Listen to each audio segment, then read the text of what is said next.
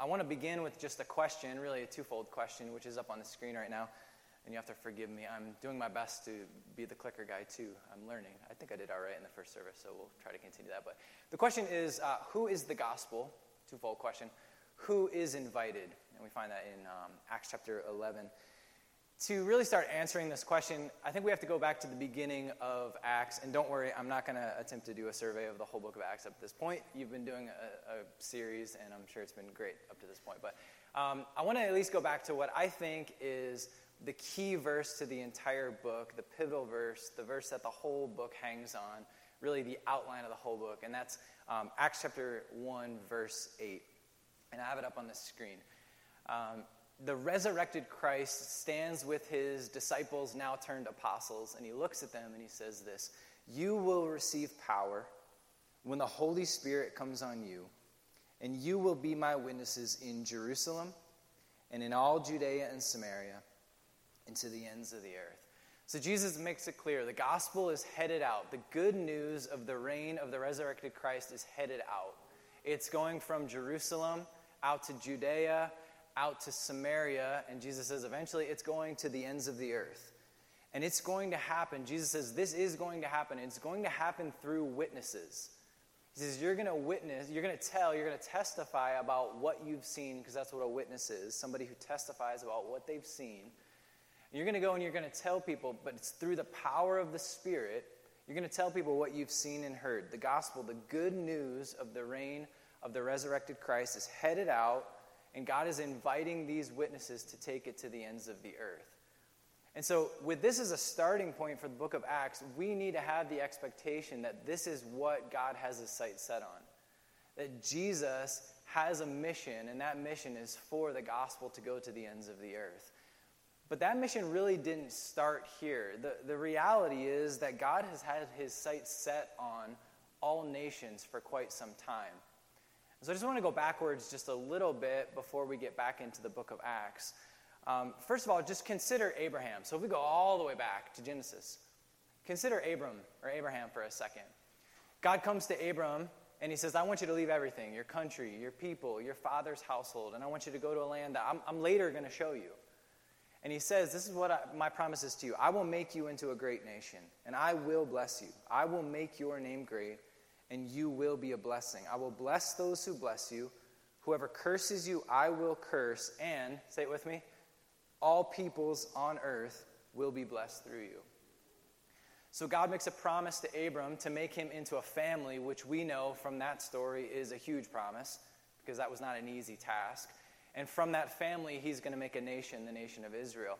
And not just make a nation, but make that nation for the sake of the nations. Right? All nations on earth will be blessed through this nation. Fast forward with that nation, Israel uh, is brought out of slavery in Egypt. God rescues them and he brings them to Mount Sinai in the desert. And God says to them at that, uh, de- at that mountain, He says, uh, You yourselves have seen what I did to Egypt. You saw what I just did back there, and how I carried you on eagle's wings and I brought you to myself here to this mountain. Now, if you obey me fully and keep my covenant, then out of all nations you will be my treasured possession. Although the whole earth is mine, you will be for me a kingdom of priests and a holy nation. So God brings Israel to a mountain and he makes a covenant with them. He says, The whole earth is mine, but I'm putting you in a position in the world right now to put, put me on display. As you live out this covenant with me, as you live as my partner in this world, you're going to put me on display. Well, to who? To the nations. You're going to show the nations what I'm like as we live out this relationship together. And so they're going to learn what your God is like by the way that you live in this world in this covenant with me. And as they're drawn to Israel, this treasured possession, this separate nation, as they're drawn to Israel, they're going to be drawn to Israel's God. And they're going to know what God is like, the one true God. And so God has his sights set on all nations, even by calling Israel into relationship. Fast forward to the New Testament.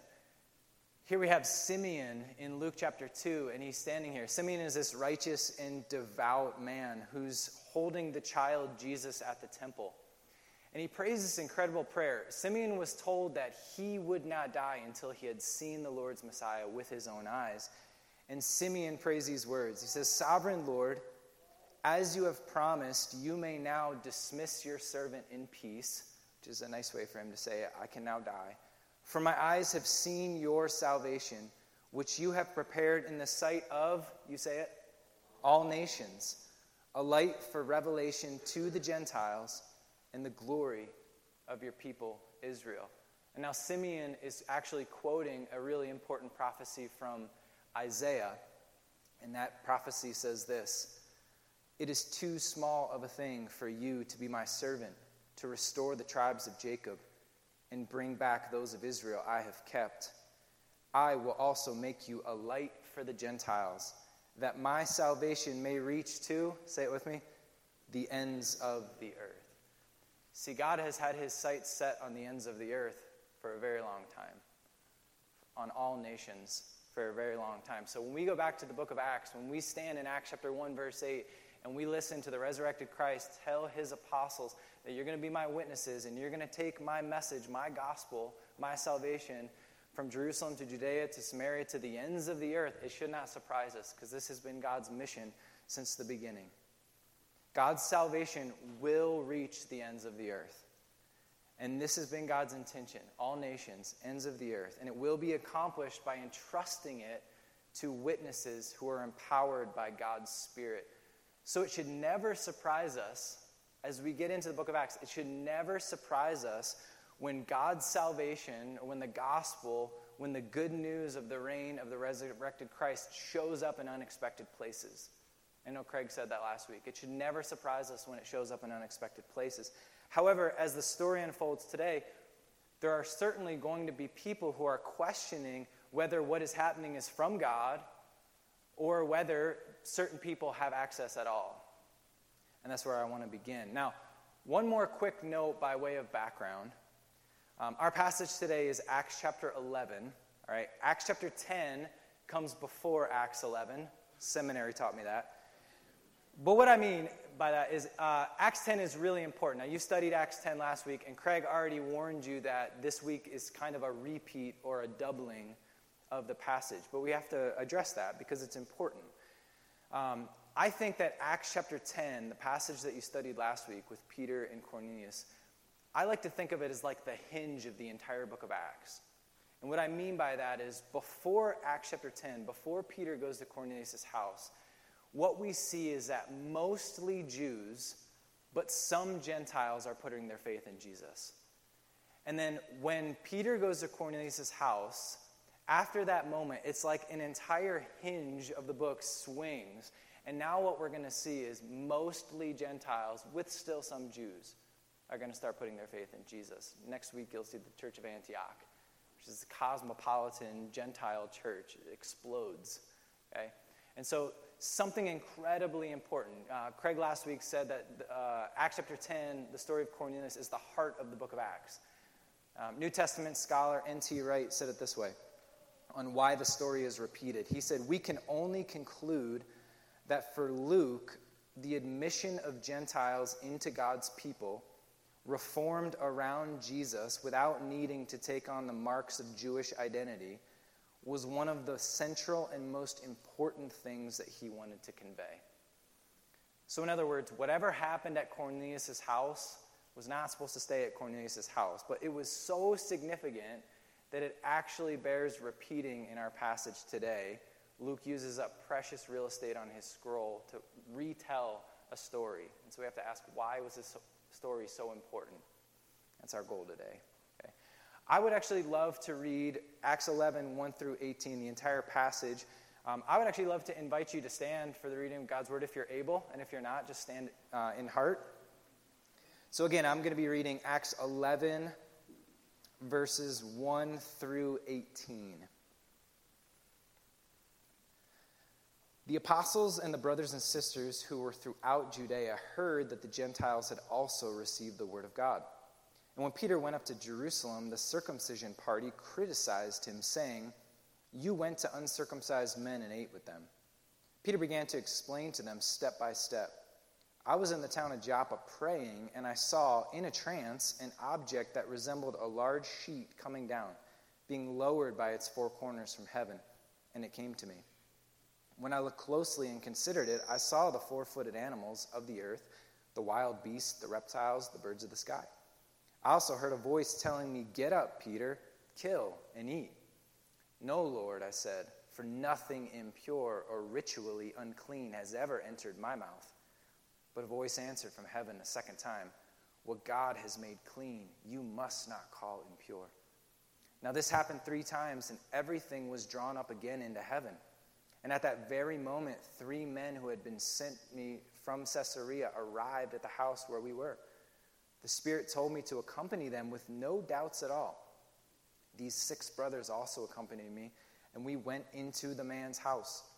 He reported to us how he had seen the angel standing in his house and saying, Send to Joppa, call for Simon, who is also named Peter. He will speak a message to you by which you and all your household will be saved. And as I began to speak, the Holy Spirit came down on them, just as on us at the beginning. And I remembered the word of the Lord, how he said, John baptized with water, but you will be baptized with the Holy Spirit. If then God gave them the same gift that he also gave to us when we believed in the Lord Jesus Christ, how could I possibly hinder God? And when they heard this, they became silent, and they glorified God, saying, So then, God has given repentance resulting in life even to the Gentiles. It's God's word. You be seated.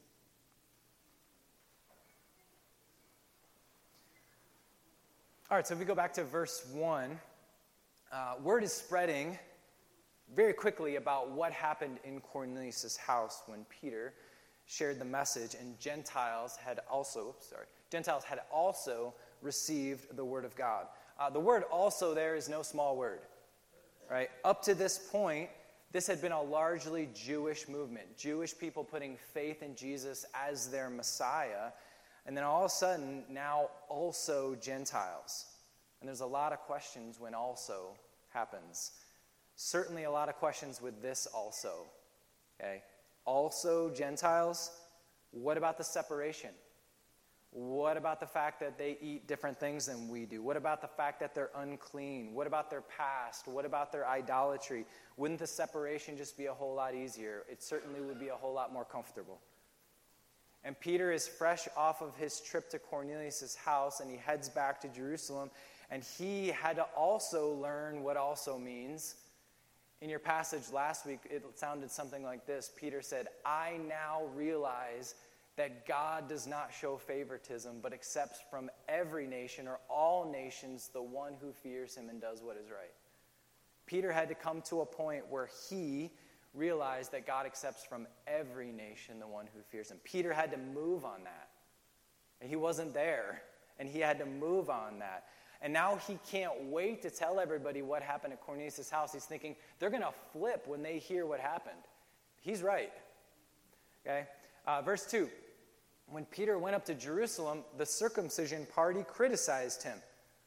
First off, can we agree this is the worst name for a party ever? Okay.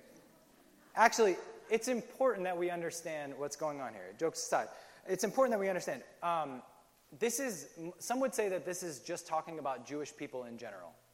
Okay, so you have Gentiles and you have Jews. Some would say this is just talking about Jewish people in a broad category. It actually seems that more of what's happening here is there is a group of Jewish believers. So these are Jewish followers of Jesus. They put their faith in Jesus as Messiah.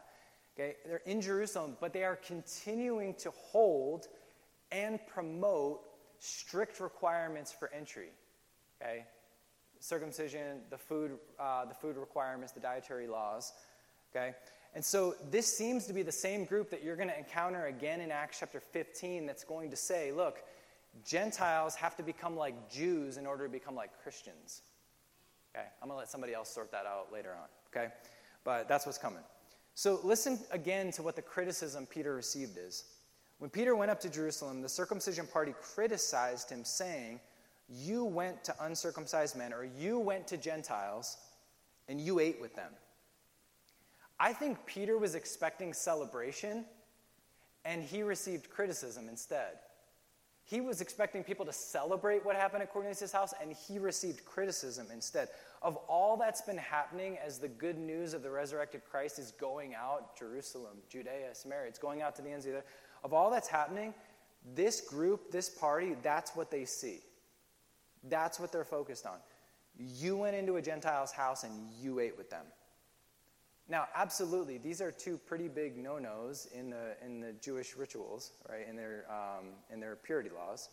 Okay, entering the home of a Gentile, okay, and eating from their uh, table. Okay, I don't want to minimize that. These are pretty big deals. All right, but let me also ask you this: When you hear Peter taking the criticism that he's taking, do you feel like you've heard this story before? Is there almost something about this story that feels familiar? There is. Right? Because this story has already happened in a sense. Right? It happened earlier in the Gospel of Luke, and it happened to Jesus. Remember, Luke and Acts are two volumes of the same work by the same author. And we've almost heard this story before, and it happened to Jesus. It said all the tax collectors and sinners were approaching to listen to him, Jesus, and the Pharisees and scribes were complaining, This man welcomes sinners and eats with them. In other words, as Jesus is going out in his ministry of all that Jesus is doing among the people, this is all they can see. You welcome sinners, Jesus. You eat with the wrong people. You sit at the wrong table. This is all that they can see. See, sharing a meal or sharing a table in the first century was a much bigger deal than it is today. You know, getting a cup of coffee with somebody, having a conversation. It created a covenant in a sense, between the host and the guest. It, it, communicated relationship, it communicated acceptance. And Jesus experiences the judgment of a strict group that believes that they had it all figured out. They believed that they knew how God was supposed to work, who was supposed to be in, who was supposed to be out, who deserved a seat at the table.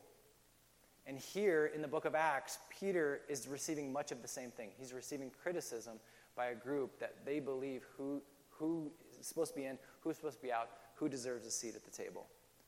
You went into the home of a Gentile and you ate with them. Peter, what were you thinking? Peter, what were you thinking? Now, if we go back to Acts as the reader, we read this book with like a 30,000 foot view, right? We're not in the story. And so, my question for you would be Are we convinced that God led Peter here? Are we convinced that God led Peter here? Do we have any concern about what Peter is doing at Cornelius' house in Acts chapter 10? I don't, right? I believe God led Peter here.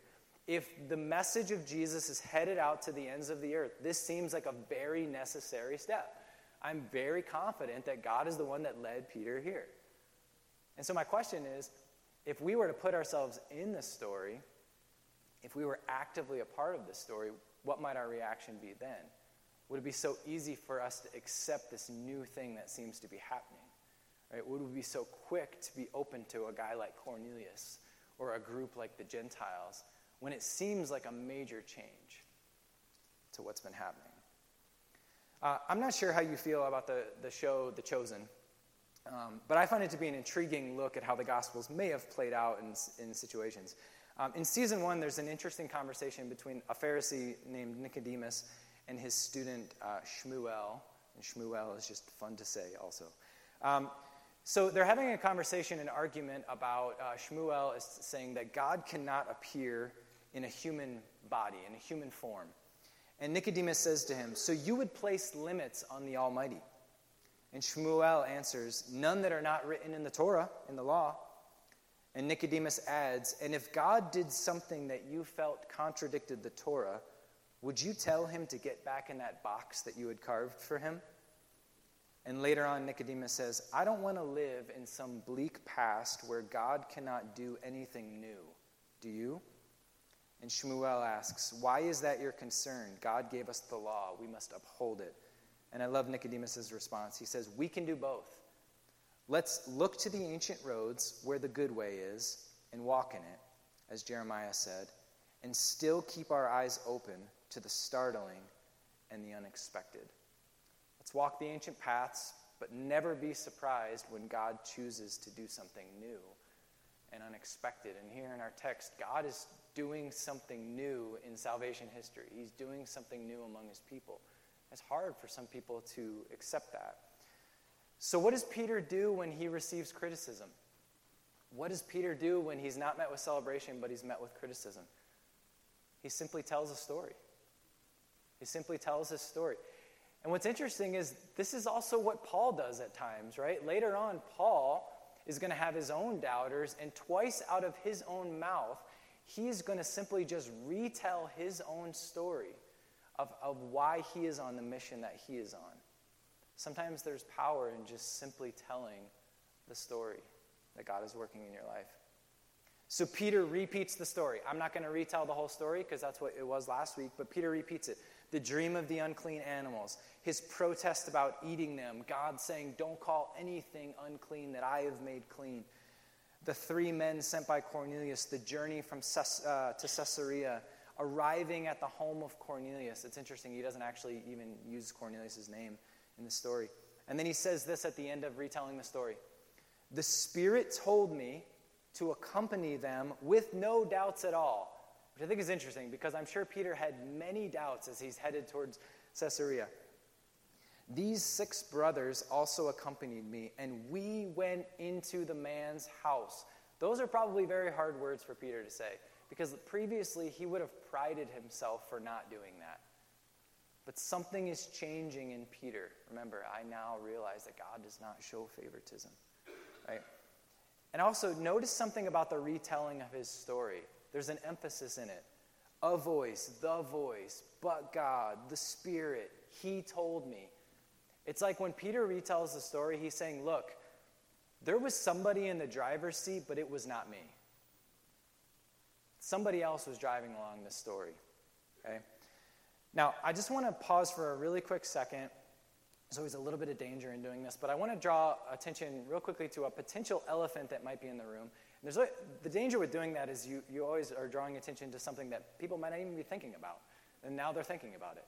Okay, but I have to think that maybe some of you are. After studying this passage with students for years, I always get this question: uh, Who originally gave the purity laws to the Jewish people in order to stay separate from the Gentiles, in order to not eat the certain foods that they're not supposed to eat. Who originally gave them those laws? God did, right? Who sent Peter into Cornelius' house? Who told him to eat at the table? God did, right? And the question is is God contradicting himself? And if I say yes, will I make it off the stage? No. Uh, God is absolutely not contradicting himself here. And so the question is, how are we supposed to how are we supposed to accept this? Like what, what is our approach to this? Okay, and I'll just give you an illustration that I have found very helpful over the years. Um, imagine that there is a mom and she is approaching a busy intersection with her children. And she stops at a crosswalk with them and she tells her kids, Don't cross. Don't cross, because she sees traffic is coming and she knows that it is not safe for them to cross. Don't cross. But then after traffic uh, passes by, she then tells her children, okay, you can now cross. Has this mom contradicted herself? Well, she said, don't cross, and then she said, cross. Those are actually opposite statements. That sounds like a contradiction to me. Don't cross, cross. Has she contradicted herself? No, she hasn't, because what changed? The situation, right? The situation has changed.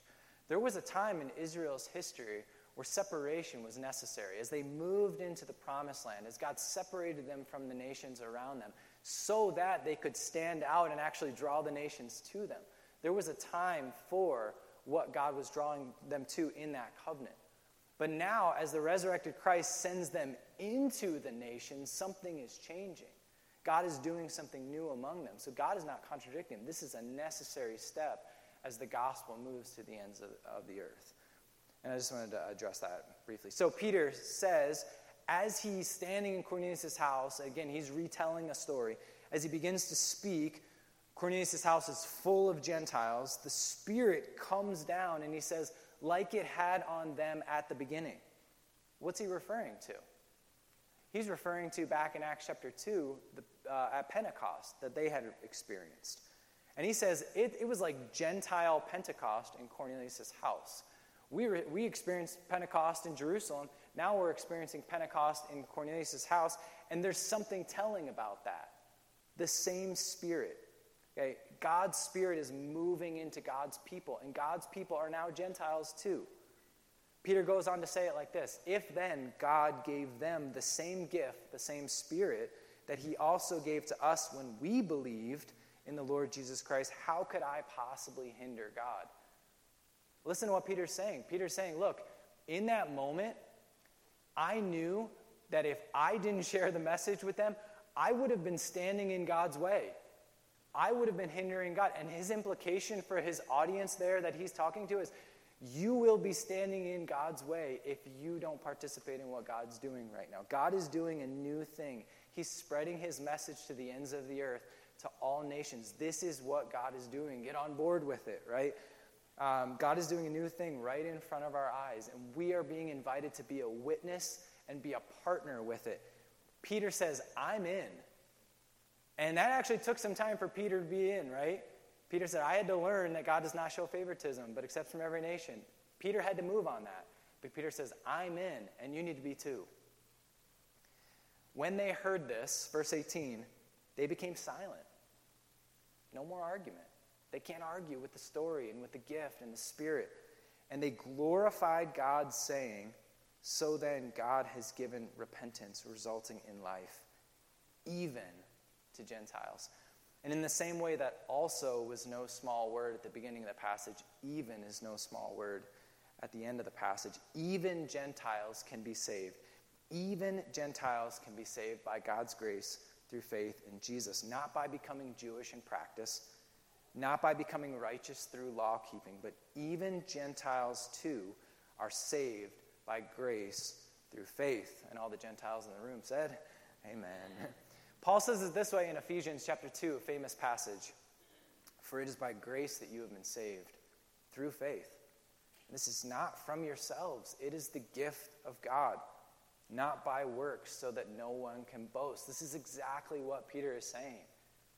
It's the gift of God, not by works, so that no one can boast. Now, I know we're studying Acts, but I want to take a, just a quick detour to follow what Paul's saying here in Ephesians. So if you have a Bible and you want to turn to Ephesians 2, because actually where Paul goes next in Ephesians 2 is almost like a perfect commentary on what just happened in Acts 11.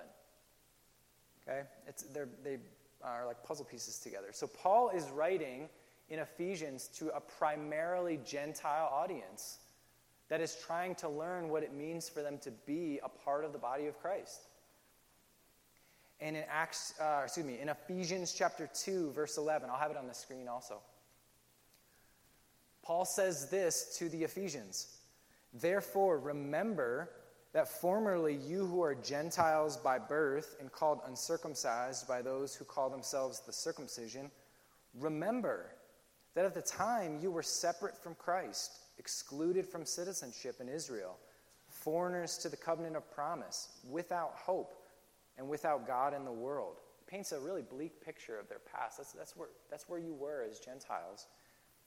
But now, oops, sorry. But now, in Christ Jesus, you who once were far away have been brought near by the blood of Christ. For he himself, Jesus, is our peace, who has made the two groups one, has destroyed the barrier the dividing wall of hostility by setting aside in his flesh the law with its commands and regulations. And his purpose was to create in himself one, next two words, new humanity out of the two, thus making peace, and in one body to reconcile both of them to God through the cross, by which he put to death their hostility. He came he preached peace to you who are far away and peace to those who are near. For through him we both have access to the Father by one Spirit. Whew. What a powerful passage as you think about what has been going on in the book of Acts. So I just want to use this passage as well as what we've been talking about in Acts just to give a little bit of application. So in Jesus, to use Paul's language, we are a new humanity not defined by groups, tribes, rituals, or divisions, but defined by the blood of Christ. Formerly, he says, you were this, you were Gentiles. Formerly, you were this, the circumcision party. But now, in Christ, the two groups are one. And he simply says, You in Jesus are a new humanity. That's what Jesus has been making through his blood. And I think we have to be very cautious of the labels that we put on other people or the labels we put on ourselves that we use to identify ourselves by groups or tribes or rituals that we want to use as our primary identity when our primary identity is the new humanity that's been bought by the blood of Christ. That is our primary identity. One body, one peace, one new humanity, bought by the blood of Christ. In Jesus, we are a new humanity, not defined by the walls we build, but by the peace made through the cross. This is one of the biggest points that Paul is making in that passage. And we can see it happening in the home of Cornelius with Peter. Um, in 1987, President Reagan stood in Berlin in the midst of a divided Soviet Union and made this famous speech. I'm not going to read the whole thing, but I'm going to read just a couple lines, and some of you are familiar with this. There is one, Reagan said this, there is one sign the Soviets can make that would be unmistakable that would advance dramatically the cause of freedom and peace. General Secretary Gorbachev, if you seek peace, if you seek prosperity for the Soviet Union and Eastern Europe, if you seek liberalization, come here to this gate. Mr. Gorbachev, open this gate. Mr. Gorbachev, next four words tear down this wall. And I would say this, and when we listen to Paul in Ephesians, the cross of Christ is God's great tear down this wall speech. The cross of Christ is God's great tear down this wall speech. There is no longer Jew nor Gentile. There is no longer hostility. There is one body. There is one family. There is a new humanity. And we have to be very careful of any inclination that we have to build up a wall that the cross has already torn down. Let me say that again. We have to be very careful of any inclination to build up a wall that the cross has already torn down. And to go a step further, not only has a wall been torn down, but we've been invited to a table. We've been invited to a table. Uh, I brought a piece of wood from my garage as a prop. Um, now, here's a piece of cedar. I could use this lumber, okay, not just this, I would need more of it, but I could use something like this to build something like this, right? I could use this to build a wall. And, and a wall is meant for separation, right? To keep people out. Put somebody on one side, put somebody on the other. Or I could use this to build something like this, right? Two very different functions, right? One meant to separate, and one meant to sit at together. Okay, one meant to separate, and one meant to sit at together.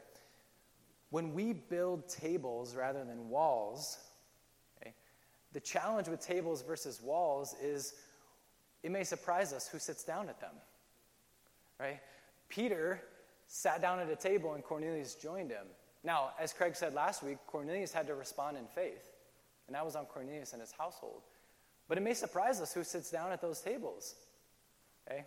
But that's what we're invited to do. When we build walls, we keep people out. When we build tables, it may surprise us who sits down at those tables. And so I would ask you, and I always ask myself these questions first Is there anywhere right now where I'm building a wall where God is asking me to build a table instead? Is there anywhere where I'm building a wall where God is asking me to build a table instead? Peter lived his whole life with a wall mentality towards the Gentiles until that day God moved him into Cornelius' house and said, Look, I want you to think differently about this. And Peter said, I now realize that I can't show favoritism because God doesn't show favoritism. And instead of a wall, he built a table in a sense. And it changed the story dramatically. For us, right? It changed the story dramatically. So, in a sense, will we join Peter at that table with Cornelius? Uh, and in a few moments, we'll actually be invited to a table that's been built for us. A table that used to represent a wall but through the blood and the body of Christ now represents a table that we're invited to join through the peace brought by Jesus. In Jesus, we are a new humanity with access to the same Father and the same Spirit. We saw it at Pentecost in Jerusalem. We saw it at the Gentile Pentecost in Cornelius' house. There is unity in the Spirit. There is unity in the body, one body, one peace, one spirit, a new humanity. We've been brought into that by the blood of Christ, which leads to just a closing application I have for you to consider. And I would just say we must know and remember our place in the bigger redemptive story of God. As I was just reflecting on this story, I was thinking about the fact that the majority of us are sitting here as Gentiles today. Right? We read the story about these Gentiles accepting Jesus, and uh, the majority of us are sitting here as Gentiles today, and we read stories like this in Acts, and it should give us an appreciation for the story that we are a part of. This long story that's been going on well before our time that God has been telling from the beginning. And to borrow from Paul's language in Romans, God did not, you know, start over, plant a new tree, call it the Gentiles, and begin a new story. But he took Gentile branches, grafted them into a tree that already had really deep roots and a long history and a broken history. And he told a, a, new story, but a long story and a continued story and a deep story. And it's a story that's been going on before our time and will continue beyond our time as God's salvation goes to the end of the earth. And we need to appreciate the story that we are a part of, the people who have come before us, who have fought for unity when there was none and respect the story. And that will keep us from being arrogant or selfish, believing as if the gospel started with us. It didn't start with us. Okay? God's salvation will make it to the ends of the earth. As Paul told the Gentiles in Ephesus, there was a point where you were on the outside, but you have been brought near by the blood of Christ into a new humanity. And so I would just ask you, do you remember what it was like to be brought near by the blood of Christ? Do you remember your own story? Do you remember that? And I think remembering that will help us keep a, perspective and stay humble towards those who currently are on out, the outside, currently need a seat at the table, recognizing that the same blood of Christ is drawing them near as well as we speak. So, who's the gospel for? Who's invited? It's for you, and it's for me, and it's for your neighbor, and it's for the nations, and it will reach the ends of the earth. In fact, when we flash forward to the book of Revelation in chapter 5, we see the lion of Judah who also looks like a slaughtered lamb, and he's standing on the center of the throne. And he's surrounded by angels and people and they're singing a song to him. And the song they're singing says this You are worthy to take the scroll and to open its seals because you were slain. And with your blood, you purchased for God persons from every tribe and language and people and nation. And you have made them to be a kingdom and priests to serve our God, and they will reign on the earth. Every tribe, every language, every people, every nation. That's who the gospel's for. That's who's invited to the table. Let me pray.